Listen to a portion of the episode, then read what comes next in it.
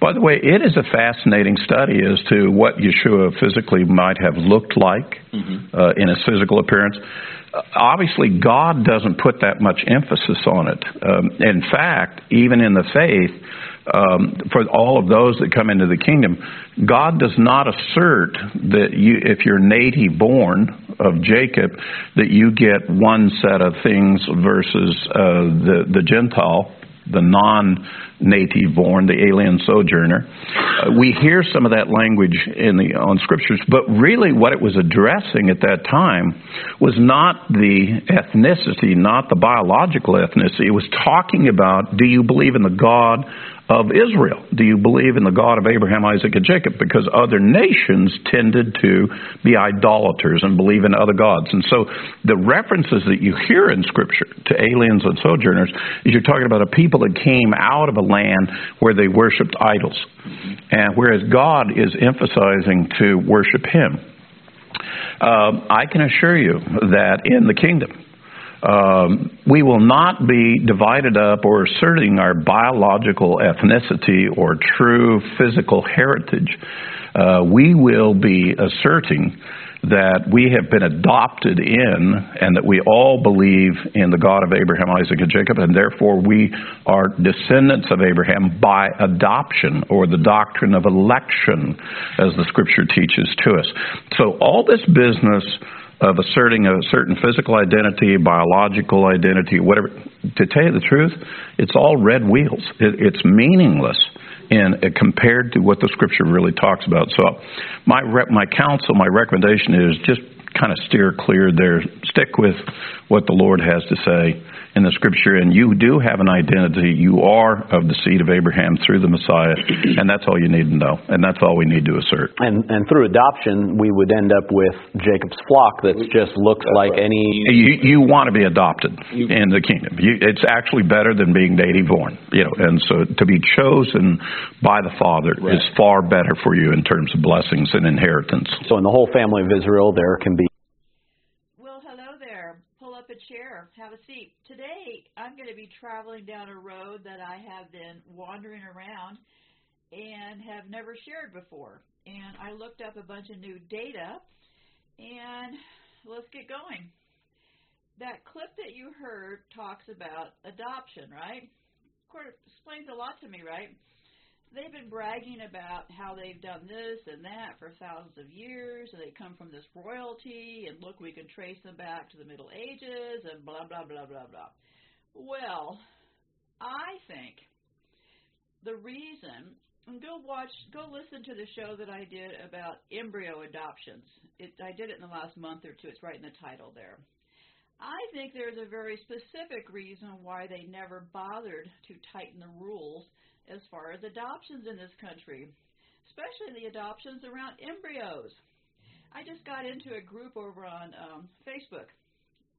I don't know if you if I talked about it before, but I had tried to get into a Facebook group when I found out um, a year or two ago that they were using embryos for adoptions, and um, yeah, I don't know why, but they kicked me out, and um, I didn't even do anything and then I was banned for community purposes for some reason. It was the only place I tried to get into, and somehow I got kicked out. So anyway, so um, yeah, so I checked recently at, at Facebook, and they let me back in again. And I didn't do anything tricky. I mean, I didn't go to the effort that I did on the Ramses to get into the system. Okay, all I did was sign up for a new Facebook account, and they let me back in again. So I applied to go to an embryo group, and they let me in, which was pretty surprising considering that I have no profile picture or anything. But anyway, so yeah, interesting stuff. So let me just wander around here for a bit. They're trying to tell us in all kinds of ways that they're descendants and they're this and they're that. And keep in mind, right now, in times, whatever you want to call it, they are recruiting for Satan, right? So do they really care who they get on their team at this point? Probably not. That's why I've been saying that they probably have some sort of mutant class for a lot of us, right? And just a lot of things that have been rolling around in my head. Like, for example, autism. People think that and believe that autism comes from vaccines. I did too. Did it? Well, let me talk about that in a minute here.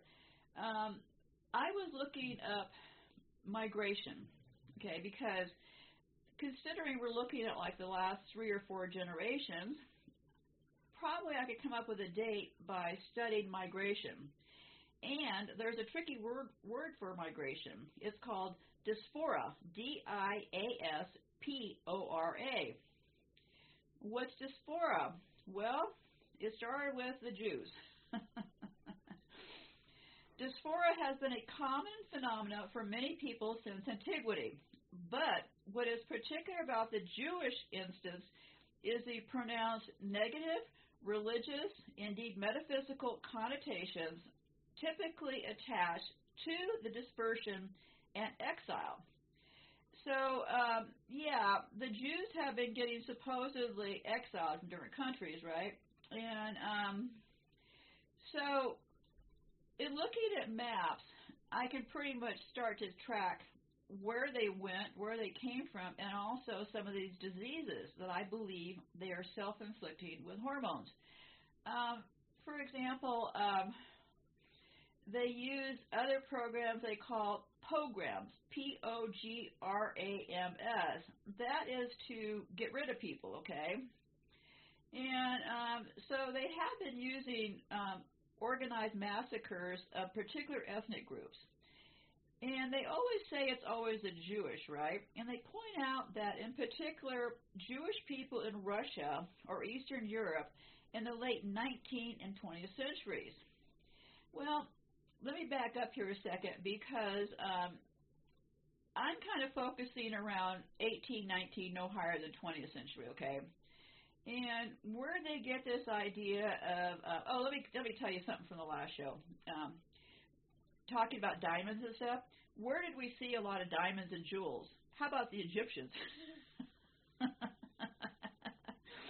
diamonds and jewels.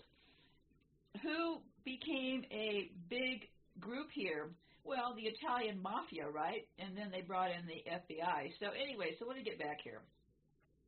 It comes from the migration of Jewish people into Africa, Europe, and Asia became known as the diaspora, from a Greek, Greek word meaning the scattering. Individual Jewish groups began to create their own temples and appoint leaders called rabbis. Okay, so the English term diaspora, which entered usage as late as 1876, and the Hebrew word galut, those covering a similar semantic range, bear some distinct differences in connotation. So anyway, so I started looking first at um, there's a lot of diseases that I believe that they are giving themselves. Okay, now are they giving us some of them? Yeah, of course. There's always that possibility, right? But I also believe that because they consider themselves the chosen ones, that with all this hormone experimentation, I believe probably two or three generations ago, they started these tests on themselves, okay? And then those tests fanned out, fanned out to the rest of us. And I can explain more about that later, how I figured that out, basically through tracing old known photographs and stuff, right? Not of old buildings, okay? So anyway, so yeah, so um, yeah, I'll get back to that later. But first, let me explain why I'm looking into this area. And I'm not really even completely sure why I'm looking. I'm just bringing you along because if I get past this point and onto something else, you won't know what I'm talking about. so, so buckle up. Here we go. Okay, so what I started doing was I pulled a bunch of maps showing where they distributed themselves through, okay? And then I also pulled some maps of where some of these diseases are being centered in. And I can see some real, real parallels here. And I will make these maps available. Go over to YouTube after you hear the show. Um, it'll take me an hour or two after you hear the show to post them on YouTube. And on YouTube, look for this show, and I will post a PDF file with all these maps to take a look at. It would help if more people than myself would have some interest in looking around because I only have a couple of pretty badly set eyes. So, okay, so let's first talk about a lot of these diseases. I have been following their diseases for a really long time, and I believe a lot of them are hormone infested. And how do I know that? Well, there's a lot of diseases that happen to do with the uh, nervous system, things like multiple sclerosis, um, ALD, things where they shake and stuff, right? And then other diseases that are possibly from hormones, diabetes. There's two forms of diabetes, and I'll get to that. And so they're giving themselves a lot of diseases, and from that we can start to track their population. At least that's my hope here, right? So first off the bat, we've got multiple sclerosis. Okay, that's a neurological disease, right? And what you do if you want to verify what I'm saying, type in multiple sclerosis and then add hormones to that. And I'll be giving you some examples here, okay? So I'm looking at a map that shows the area of multiple sclerosis. Okay, this helps me to identify. There's a lot of testing going on in these areas, right? So the United States is lit up like a red map. High cases of multiple sclerosis. We've got Canada in here. We've got Norway, Sweden, um, Spain. We've got quite a few reference points here of people that are coming up with multiple sclerosis in these different parts of the world, okay? So that starts to tell me something about different hormone tests. Then another disease, um, because they've been they've been doing the. Uh, let me back up here. This is a problem. If I don't get to you early enough, then it could be confusing. So let me back up here they have been identifying the Ashkenazi Jews as having a lot of diseases, okay? And I'm going to be looking at some of those diseases. So what they're doing now is they're just now becoming aware of a lot of these diseases. So they're trying to get word out to these other Jews that these diseases need to be tested for before they go on and have children. Well, it's a big mess, okay? Another big disease they talk about is Prader-Willi syndrome. P-R-A-D-E-R Willi syndrome. Okay, what does that disease do? I think this disease may be buried where people are getting type two diabetes. Okay, wait a second here. I just saw a. No, it wasn't my cord. Anyway, um, okay, Prader-Willi syndrome. Okay, it is a genetic disorder due to loss of genes in chromosome 15. It was first described in 1887, okay? It was named after a person in 1956. 70% of cases are inherited from the father. It affects 1 in 20,000 people. Symptoms weak muscles, poor feeding, physical defects and delayed development. No cure available. Drug and hormonal therapies can help the outcome. Some of the complications are type 2 diabetes, intellectual deficits, and infertility. It needs to be diagnosed by a physical examination and genetic analysis. Okay, so out of that one, now, I'm not saying that everybody's getting type 2 diabetes has this disease because a lot of it has to do with sugar intake, right? Um, because there's two types of diabetes. We have the type 1 diabetes that people are born with, and the type 2 diabetes that they get by living and being fed from these people, right? Um, type 2 diabetes, part of what you might know about that is um, I think it was accelerated when they started putting fructose into food, corn, corn syrup and fructose. Because as I understand it, fructose processes through our liver. And real sugar just does something else, but I'm not saying real sugar is good, bad, but the danger to a high fructose diet, is, which is the American diet essentially, and that got exported to the rest of the world because fructose also made the packaging more stable, the food more stable. So I would say probably 89% of things on the shelves around here have high corn fructose in it. So yeah, that corn attacks our livers is where that's going. So, but so are some people getting type 2? Could be confusing, right? Um, but there's also other diseases that are falling out of this thing. Because remember, they're not really looking at how these things might be intermingled, right? Okay, Prader Willis, um, for example, the a lot of famous people, Katie Price, a lot of famous people have had children that have Prader-Wills syndrome. Okay, so yeah, just look for celebrities with Prader Willis syndrome children, PWS, okay? And that's where I started looking at these diseases from because I started noticing all these people are getting diseases, right? Okay, let me give you an example of her son that was born. It wasn't born by her, it had to be born by somebody else, right? Because she's a man. Model Katie Price is mom to Harvey. Harvey was born in 2002 and was diagnosed with Prader-Willi syndrome, a genetic condition caused by the loss of certain genes. Autism and blindness are a result of this, can be a result of this, okay? So here we've got autism in the picture, right? Now they were tell, trying to tell us that autism is directly impacted from vaccines. Is it? Well, I mean, it's not impossible to think in this country, which has such a high usage of vaccines for children, it wouldn't be impossible to think that certain things were put into vaccines that were for this population here, right? So there could be some infliction of autism through the vaccines.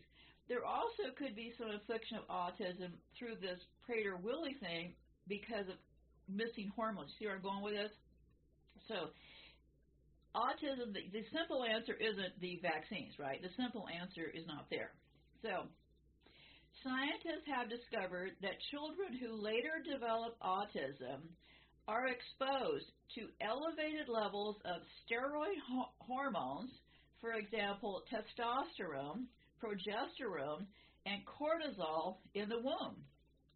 The finding may help explain why autism is more common in males than females but should not be used to screen for the condition. See, they don't really screen for autism. Autism has developed a whole industry of people that become autism experts. So if your kid has any little problem and you take him to one of those autism experts, it's about the money, right? So be careful because they may tell you your kid's got autism and they may not. So, yeah. Um, so, yeah, I think autism is probably going to happen to more children in the population who were flipped in vitro.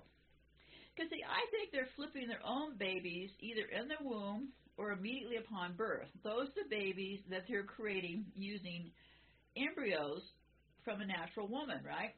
So, and then this whole level of this Jewish garbage with it, they're they're recruiting for Satan. These people are freaks. Do they have some way of going, heba jiba, the baby's now a Jew? I mean, come on, okay? They're just recruiting for Satan, so let's not confuse that. Another thing that falls out of these studies that I was looking at down syndrome. You know, Down syndrome where babies don't function well. I think we used to think that um, that was predominantly other birth defects, could be hormone related. Um, for example, I pulled up a map, and like I said, I hope you'll take a look at these maps. If I find that nobody wants them references, then I will stop producing them. But if you find them useful, then I will produce PDF files of these more complicated subjects.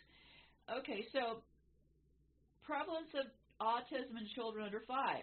Well, interestingly enough, we've got the U.S. is the leader in autism. Who's the leader? Well, much higher groups of children in Mexico and South America region, much higher in Canada, um, the top of Africa, much higher, Australia and New Zealand. I think Australia and New Zealand are part of this thing that the United States is, but I'm just thinking not going to go there this second. Okay, so, okay, so because I'm looking at these maps and I keep seeing they're getting hit in all these areas, right? So type 1 diabetes is definitely from hormones, okay? And then I look at the type 1 diabetes under children, and I get a whole new picture, right? It shifts there. It shifts to the USA, it shifts to Canada, and the light goes up bright in Australia, New Zealand, Norway, Sweden area.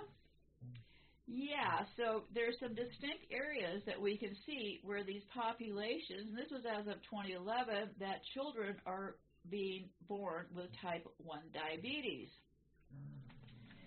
Okay, type 1 diabetes generally appears before the age of 40. I think they can pretty much tell close to birth. Um, type 2 generally appears after the age of 40. Um, yeah, type 1 is the one that you get from your birth. Type 1 diabetes causes the level of glucose in your blood to become too high. It happens when your body can't produce enough of a hormone called insulin, which controls blood glucose. You will need daily injections of insulin to keep your blood glucose levels under control. Is diabetes a hormonal imbalance? Yes, hormonal imbalance in a person influences the blood sugar levels, which is associated with diabetes mellitus. Diabetes 1 is referred to as diabetes mellitus, M E L I T U S. Hormones are responsible for the movement of glucose from the bloodstream and into the cells. Sometimes this balance, imbalance of hormones leads to abnormally high levels of glucose, causing diabetes. A chronic condition where the pancreas produces little or no insulin. This causes increased thirst, frequent urination, hunger, sudden weight loss, or weakness. The other thing that I'll throw in here that um, the other thing that helps when they make uh, it, that helps recruit to the Satan team when we see a lot of sick children is that typically what people first think of is, well, if I was inc- if I was inclined to believe in a creator God, I would not right now because why would they let all these children be born sick? See how it works? Yeah, so um, it causes us to question things because I don't believe that the creator cranks out defective children. I think it's what's going on now. But you're going to have to decide for yourself. So, okay, let me look here, get these more studies. Um, I looked at type 2 diabetes, which is one that is supposedly acquired from diet, okay? Where the map lights up there is not all that strong. I would have thought more in this country, but up, upper regions of the Africa thing got a lot of things. Um, so yeah, so type 2. Um, and then I've been looking at, I think I'll get to these diseases down here. I started looking at immigration patterns, okay? So I, I let me let me finish with these diseases. It's complicated, okay?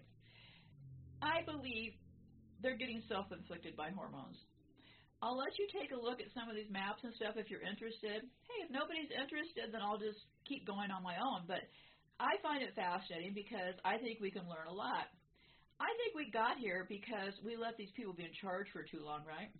We assumed that evil didn't exist. So let's. I'm interested in finding out how exactly how they did that, especially when it comes to the children, the most vulnerable. So how did we get to this immigration thing here? Putting up the walls, the borders, the prison walls. So the first place I could find where they started enforcing immigration, because this is what we're looking for as a timeline going backwards. How many generations do I think that they've been at us, right? And that's where we can start to find some timelines. So in 1875, the Supreme Court declares that it was responsible for the federal government to make sure enforcement immigration laws.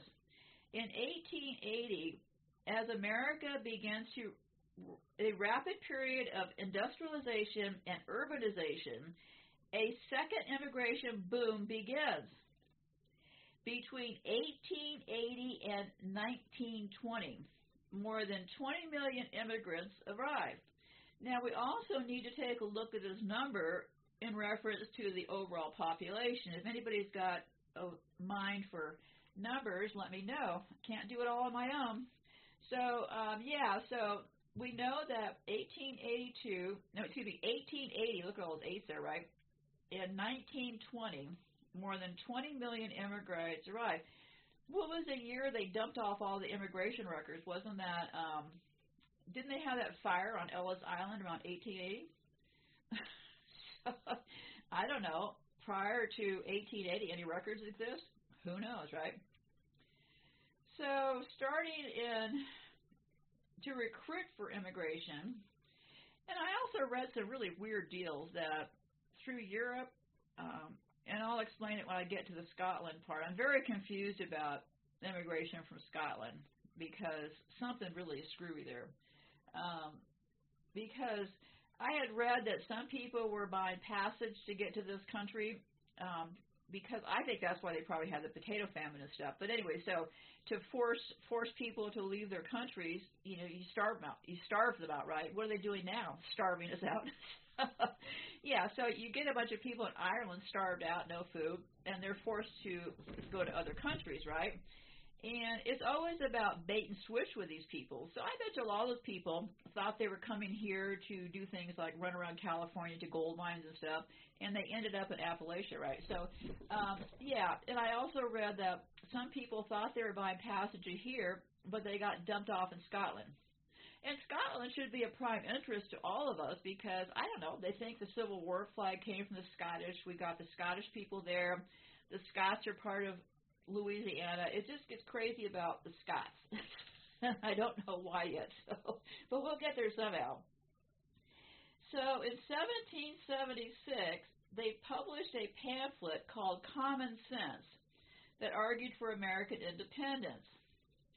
Most colonists considered themselves Britons, but Paine makes a case for a new America. Europe and not England is the parent country of America. This new world hath been the asylum for the persecuted lovers of civil and religious liberty from every part of Europe. This new world hath been the asylum for the persecuted lovers. So they're saying people who didn't like it in Europe, who felt like they were persecuted, came here. Okay, I get this right now. Talk about jumping from the pan into the fireplace, right? convince people in Europe they're being persecuted, bring them here so you could persecute them for a few generations before you throw the prison walls up. Yeah, I got the plan here, loud and clear, folks, loud and clear. okay. Um, yeah, so I'm going to get into that the 1880 date because I, I think the records were dumped up until that point, which makes this more interesting, right? March 1790, Congress passes the first law about who should be granted U.S. citizenship. The Naturalization Act of 1790 allows any free white person of good character who has been living in the United States for two years or longer to apply for citizenship. Without citizenship, non white re- residents are denied basic constitutional protections, including the right to vote, own property, or testify in court. Okay, first census in the United States took place August 1790. But then I got to verify. I think they lost all those records on that fire at Ellis Island, but I really don't know. so many fires in this country. So that gives the date to work for. But 1790, the first U.S. census takes place. The English are the largest ethnic group among the 3.9 million people counted though nearly one in five Americans are of African heritage. Huh. So now we have our populations right. So we, if anybody has any brains toward math, please help me out here because we need to analyze of the existing population.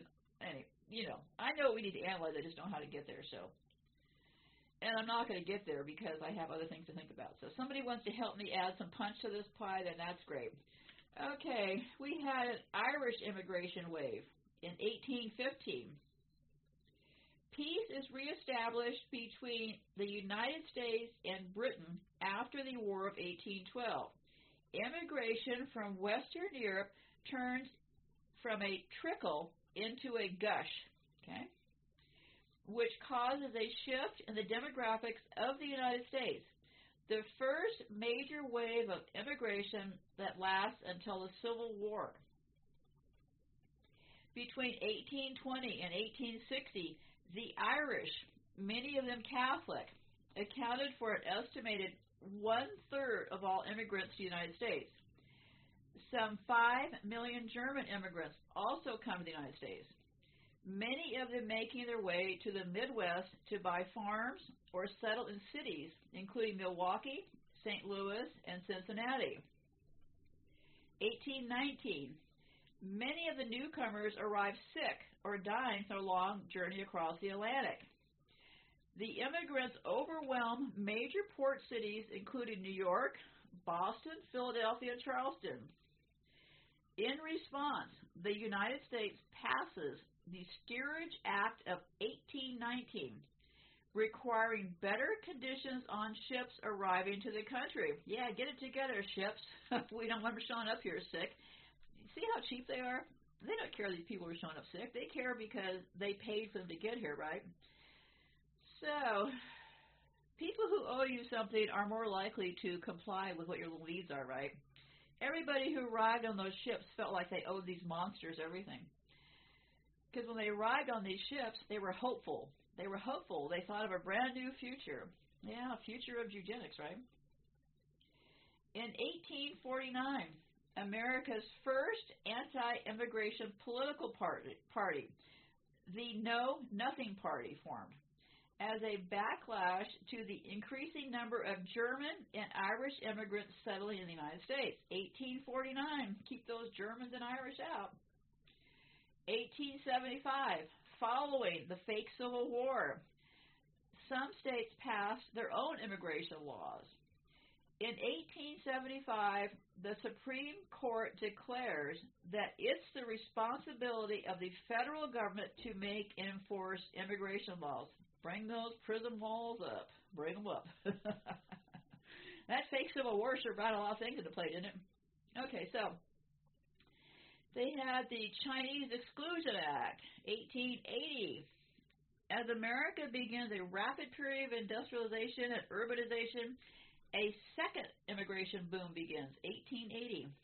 Between 1880 and 1920, the 20 million people arrived, including including, perk up your ears, kids, 4 million Italians and 2 million Jews. Many of them settle in major U.S. cities and work in factories. 1880. They pa- I jumped ahead. They passed this Chinese Exclusion Act in 1882. Bars Chinese immigrants from entering the U.S. Okay, they had brought in people from China to work in garment factories, railroads, and I talked about the Chinese in that show I did about the um, Spanish flu. They were brought in supposedly to build the railroads. Anti-Chinese sentiment grew as Chinese laborers became successful in America. Although Chinese immigrants make up 0.002 of the U.S. population, white workers blame them for low wages. now they're blaming the um, other workers, right? The service workers and stuff. They're being blamed for low wages. They're being blamed for oh, they're being blamed for the cost of living going up because these people running that work in these factories are just charging too much. It's always about blaming everybody. Have you noticed how this culture has been shifting and morphing? I'm calling out this person is the title in the YouTube channel. So and so fights back. Yeah, they've been blaming people for a long time here you know that's that's how that's how it works, right? Push the blame off on everybody else, and nobody looks at you.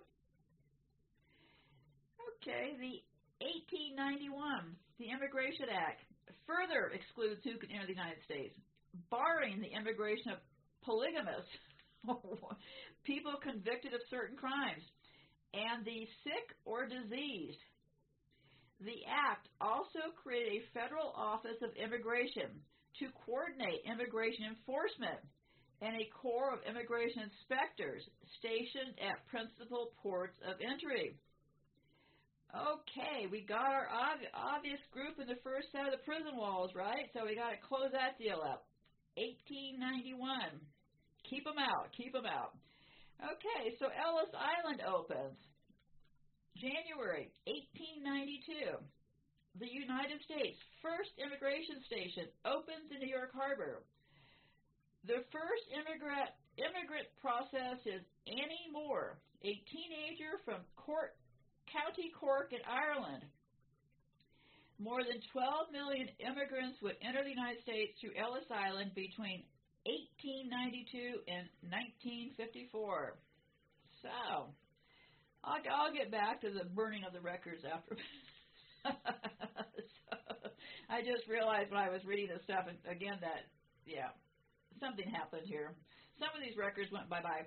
But anyways, okay, 1907, U.S. immigration peaks with 1.3 million entering the country through Ellis Island alone. So, 1907, there was a problem with Japanese workers. Um, they signed a gentleman's agreement, and Japan agrees to limit Japanese immigration to the U.S. But then we started to hate them when World War uh, Pearl Harbor. So, I'm sorry, I mean to knock the microphone there. Okay. 1910. This is good. An estimated three quarters of New York City's population consists of new immigrants and first generation Americans. I just had a really crazy thought. I wonder if these immigrant boats that came in from other countries, I wonder how easy it would be to say, hey, you guys are, uh, you know, they pull the kids away from the families and tell the parents to go stand over there. Remember, these would be very easy people to control, right? You're on a boat, you're coming to this country. How hard would it be to separate the children from the parents. I mean, that would be like super easy, right? You separate the children from the parents, and so when you get here, you process them through two separate little sections. You have I, I have to look this up. Did they have a kids section, adult section? Maybe. You process them through two separate entities, and then when the parents come out, where's my kid? Well, your kid was sick, so we're not letting you have. You see how they could easily just snatch a whole bunch of kids at this point? It would not be that complicated because you got the control, you got the kids sitting in front of you. What would be to stop you to not give those people their kids? Well, we're sorry that your kid didn't make it. We took them over for inspection. And they tell every parent that. Same thing they did with the orphan train kids, right? Make every parent think it was your, your, your kid that we captured. I could see that happening quite easily. 1917 Xenophobia reaches new levels. I wonder who created that. Um, the Immigration, Immigration Act of 1917 establishes a literacy requirement for immigrants entering the country and halts immigration from most Asian countries. Wonder what? Wonder why they're halting things from Asia because they're getting ready to close them off and say they're communist. Okay, 1924 Immigration Act. Of, I'm not going to read you every one of these, just the important ones um, limits the number of immigrants allowed into the United States through na- nationality quotas. Okay, so they're doing quotas. Okay, under the new quota system, the United States issues immigration visas to 2% of the total of people. Oh, I don't know. And then 18, I don't know. Uh, the law, this is interesting, the laws favoring immigration from northern and western European countries, just three countries, Great Britain, Ireland, and Germany, account for 70% of all available visas during this time, during this act, okay? Looks like a little bit of population control to me. Okay, 1924, in the, in the wake of the numerical limits established by the 1924 law, illegal immigration to the United States increases. And that was the same year they established the U.S. Border Patrol. Keep us locked up within our borders. They're going to be enforcing borders soon, you know. Soon we will have borders in this country. Spot checks, borders. Yeah, it, it, it's coming. It's coming. It's just a matter of time. Okay. Yeah, in 1942, they started bringing in Mexico's with a Bracero program. That I can pronounce. I studied Spanish. That program lasted until 1964, and they did that because of the World War II. Um, this country is always really nice to people when they need them, aren't they? They want to come in and work like slaves.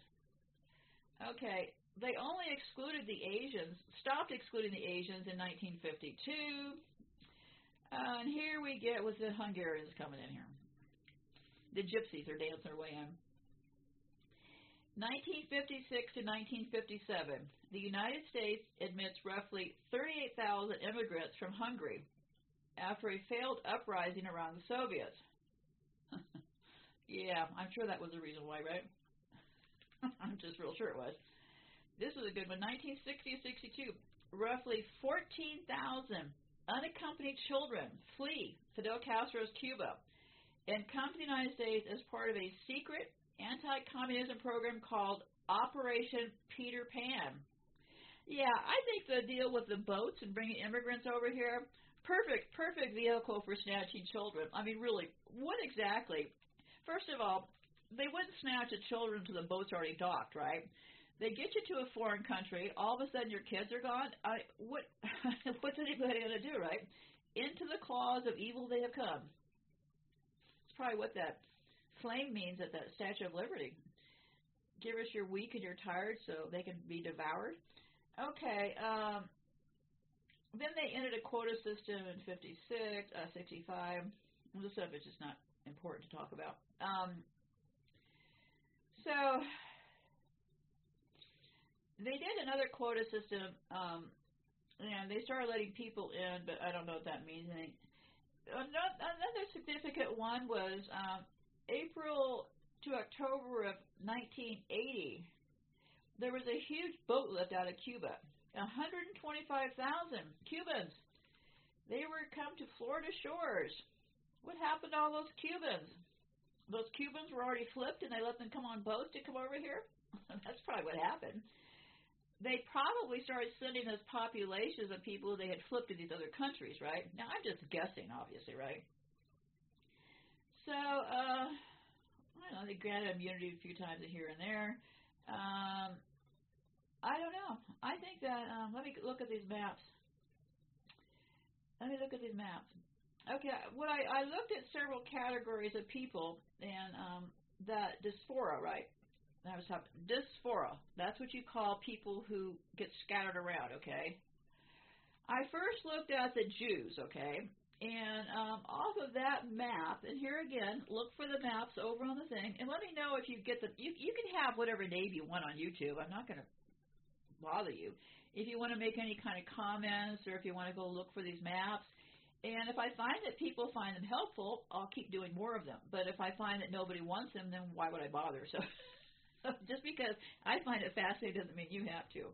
Um, so let's first look at the map of the Jewish people around the world and where they spread out to, okay? Um, so we start Israel. Where is the map the darkest here, okay? Well, that would be by far the United States, number one, Jews in this country from our wherever they came from. Okay, the next big area we've got Russia. Another big area, Australia. We've got um, it's right above Spain there. Some areas around that region. We've got parts of um, South America enter the picture in Mexico.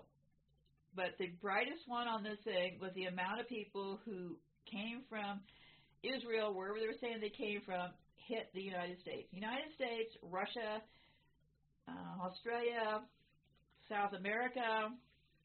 Yeah, that's where that group went, okay? Then, and why I'm looking at all these things, sometimes you just don't know, right? Italy, okay? Where did people from Italy disperse to? Well, here again, the brightest map of all is the United States. Also, parts of South America which makes perfect sense because remember all the World War II stories they told us about all the fake Nazis that supposedly ran off to South America? Well, it looks like they went to the United States and parts of South America the most, okay? That was where the largest scale of the Italians went. The first diaspora of Italians began around 1880, two decades after the unification of Italy and ended in the 1920s to the 1940s. Poverty was the main reason for immigration. Yeah, starve them out, right?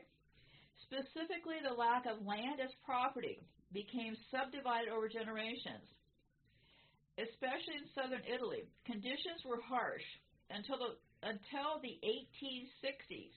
Most of Italy was a rural society with many small towns and cities and almost no modern industry in which land management practices, especially in the South. Okay, so um, it was not easy to convince farmers to stay on the land and to work the soil. So that's where they split off to, okay? Then I looked at the Irish. Where'd the Irish go? Well, here again United States, Canada, and a heavy area in Australia. And yeah, so that stands them out between there. The Great Famine of Ireland during the 1840s saw a significant number of people flee from Ireland, excuse me, free from the island to all over the world. Between 1841 and 1851, as a result of death and mass immigration, mainly to Great Britain and North America, Ireland's population fell by over 2 million. So, um, the Kennedys explained that the common argument of the mass immigration from Ireland was being a flight from famine. They said it was not entirely correct. They said that the, the Irish had been helping the British build canals, and so that's what they went to do. But no, I think they got starved out. So, um, Irish people at home were facing discrimination from Great Britain based on the former's religion evictions only increased after the repeal of the British Corn Laws of 1846. I'm just really looking for dates here. Um, uh, always about the gold, right? Okay, so um, um, Young Irelander 94. More was to be gained by immigrating to America from Ireland. Okay, let me read this sentence. This is very significant. They got they were buzzing around Britain and stuff, and then it looked like a better deal to come to this country, right? Evil coming packages help. Okay, so more was to gain by immigrating to America from Ireland because in 1948 gold was discovered. Boy, they really used that gold to move people around, didn't they? Okay, so next I looked at because the other group of massive amounts of Jews was in Russia. So, where did the people from Russia go? Well, interestingly enough, actually, the highest concentration would be the United States. Second high concentration here would be the South America and Mexico region and Canada. And the Russians also moved around close around the Norway and Italy area. So yeah, but the Russians did not end up in New Zealand or Australia like some of the other populations did. For this one populations, Russians did not end up in those areas. The Russian diaspora is a global community of ethnic Russians. They, um, the number of ethnic Russians living outside the Russian Federation is. Are you okay? My dog is panting next to me. Okay. The number of ethnic Russians living outside of Russian Federation is estimated at between 20 and 30 million people. The largest overseas community is the United States. Okay, the largest, okay, communities of Russians outside the fort are found in Germany and in Israel. The largest population of Russians who speak outside of Russia Germany, and Israel. And also, in addition, Canada, Australia, Argentina, Brazil, the United Kingdom, New Zealand, Uruguay, and Venezuela. Also, Russian spots. Then I looked at Germany. This was very interesting. Not surprising, of course, but you have to look, right? The German dysphoria consisted of German people and their descendants who who now live outside of Germany. Okay, um, they, they I don't know if I had a. Uh, I I'll just look at the map and tell you. Um, the areas that the map lit up from Germany. Surprise, surprise. United States. Second hottest spot. Um, a lot of them ended up in Canada. Next hot area, a lot of them ended up in South America. Hardly anybody in Africa. Yeah, um, actually, some ended up up in Russia, but not to the degree of the other states. So, here again, where'd they end up? Well, just a few places, right? But the German population didn't end up really brightly in um, um, Australia isn't as bright as the rest of the, but it's still there. It's still there. Okay. Australia has, let me see, probably about plus a hundred thousand, and the U.S. has probably plus ten million. It, there's there's quite a few there. There's quite a few there. Okay, let's look at the Irish. Where did the Irish go? Well, um, the settlement of English in the North Island. No, we don't care about that. In the deep, deep South. Okay. Um, the Irish mainly landed in the United States, Canada, um, a light amount actually in Mexico. I think I had read that people also immigrated through Mexico. They found it easier to get to Mexico and then come across the border, and that's why, like in Mexico, um, there's a large population of Chinese in Mexico and stuff. Supposedly, they just did make it across the border. But the Irish, interestingly enough, another hot spot for the Irish. Here again, Australia hot spot for Ireland, as hot as the United States and Canada. Lots of people from Ireland went to Australia. Okay, um, it says that it was recorded since I'm not going to go the general ages. Um, as recently as the second half of the 19th century, most Irish immigrants spoke Irish as their first language. So yeah, I think that we got something going with these maps. And then I looked at Spain because you know Spain they're talking about 1492 and Columbus and all that kind of garbage. Well, Spain wasn't all that significant. Um, there's a lot of people here from Spain in this country, but here again, right below this country as far as Spanish population is Australia. Lots of lots of people from Spain went to Australia. Um, and not as many went to New Zealand, but Australia is here in the picture again, pretty close to these other countries. I'm seeing patterns. Know, I'm seeing that you know the United States, Canada, and then we got Australia. So we start to I started to track in my own head where these people are going from, right? It said um, the Spanish diaspora is concentrated in places that were part of the Spanish Empire. Countries with sizable populations are Argentina, Bolivia, Chile, Colombia, Costa Rica, Cuba, Dominican Republic, Ecuador, blah, blah, blah. Anyway, so yeah, and to a lesser degree, Brazil, Haiti, the Philippines, United States, Canada. So yeah, it looked like they went to that South America region, which makes perfect sense, right? Okay, I don't know. It looks to me like it looks to me like South America is mainly for them.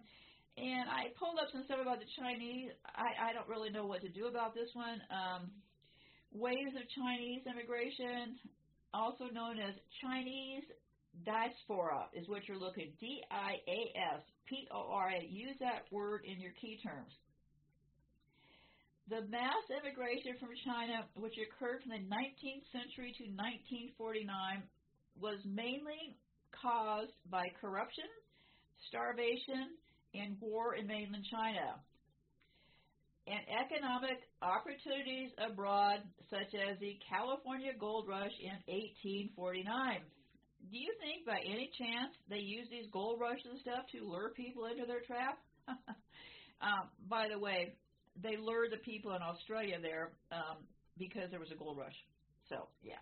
Gold rushes are pretty common with these. Gold rushes, fires, you know, that kind of stuff. Um, and then I looked at what I call their dancing cousins in Romania. Well, yeah, they're all over this place. Um, so, yeah, we got a lot of people from Romania here. Um, and which is interesting is the word gypsy has come from the word Egyptian. You know, all those fake jewels and all that gold and all that stuff they showed us about Egypt that is just the backstory to rob us now with this stuff, right? I hope I hope you're catching that part of it. Um, yeah, so I don't know. Um, I think they migrate all around. The where the Roma people went, the Gypsies. Their number one location was Turkey, Romania, Bulgaria, Spain, and Russia. Interesting, huh? Yeah, so they really um, they really went to a lot of different areas. So so then I looked at where the people from Turkey go? Well, the people from Turkey, here again, they ended up in um, the United States, a big swatch in the South America area, up around this Spain and that area, and in Australia, but not as many quite in Australia as the United States, but still in Australia. Bulgaria, another gypsy place, right? Heaviest concentration. Spain, United States, and a couple places up in Europe, and lowest concentration. South America, parts of Russia, parts of Canada, and a little bit less in Australia, and a little bit less like on the tip of Africa. And I will include this in the thing for you to take a look at if you're interested. Something is happening in Scotland. Why? I have no clue. How the diaspora from Scotland worked is a hot mess that I don't even know where to get started with. Uh, but they went all over the place, okay? Um, they immigrated heavily into New Zealand. I mean, the Scots were everywhere, and I just did not have the time today to pick them apart because it is intense, this map of Scotland. Where they all ended up, I don't know, because remember, supposedly they also ended up in, they were very big, the Scott were very big in New Orleans, huge in New Orleans. Um, New Orleans is where that Dick's money came up with. Um, the Scots were supposedly involved with the map, uh, the flag design for the Civil War. So there, something is in Scotland that's going to take a whole lot more work than just a casual run through a city. So where is this all going to go? Well, I think what they're doing right now is um, there's a couple different layers of babies that they're producing. What they're probably doing is they're breeding. I don't think the um, Jewish population has been having their own children for at least the last generation or so. That has been farmed out to people who can carry those babies because I believe they likely started experimenting on themselves to begin with. And I'll give you more dates and stuff to look at later. But yeah, I've been looking at this for a long time, so I'm just trying to give an overview of where I've been going. Um, yeah, I think they've been um, not able to have children of their own for a long time. So this whole thing that I've been thinking about with the military, the hospitals, moving the babies around and stuff, it, it, it will make a lot more sense if you look at it this way. And the babies they are having, they're giving them a tremendous amount of diseases. So, um, you know, I guess the competition is to they're trying to be creators of their own bodies. So yeah, I'm not going to keep going on this thing. I just want to get you up to date with where I'm going with this, and um, yeah, it's, it's horrible for the children. So I don't know. I think that they're just they're using us for breeding children. I'm pretty sure they haven't been able to have children for at least probably two generations on their side. Okay, so that en- enters into a whole bunch of different questions, right? Um, so I believe they're using our children to breed for their children, and I think their children that they're having through surrogates or whatever, I think those children are getting flipped right at birth. Okay, or I'm not so sure about all the in vitro stuff. Maybe I don't see these people as all that skilled. Okay, so maybe, um, but I think that they're doing that to the children, and um, then to the other children that aren't part of this Jewish group that they're. I think they just use the word Jew as like a Satan recruiter. Okay, I don't think they really care how they get there. Okay, so let's say if they get a bunch of kids to flip their own bodies like they're doing on YouTube right now. Um, let's say that those kids they're all being harmed, okay? I follow I, I know who most of those kids are. They're all being harmed. If they're not harming themselves through bad decisions because no adults are helping them, society is harming them by making fun of them now, okay? So um, they're making drastic decisions. You know, they think they should get these surgeries, and these surgeries are leading them down horrific outcomes as far as medical conditions. So, yeah, that whole thing with flipping the children, because remember, maybe those children, all this stuff starts with this religious stuff about, well, God didn't tell you what you're born. They talk about things like you're, you're assigned a birth, that that there was some confusion about what sex you are, right? So they can really use that to play off a lot of things. So let's say now they're getting a lot of kids to think that they need a penis or they need to do this or that well, a lot of these kids are deciding that was a very bad idea. That's why they want to get them young. So I think that could also help recruiting for Satan because I imagine if I was a kid and decided to do these drastic surgeries thinking it was going to make me feel better. And in the end, I was even more unhappy. Would I blame the creator or God? Yeah, probably. I mean, see how this recruiting thing could work at a lot of angles. So anyway, so I'm just thinking out loud here, and I don't know what to tell you. I don't know what to tell you. It's really kind of a hot mess, right? So, anyways, be safe out there. Goodbye for now.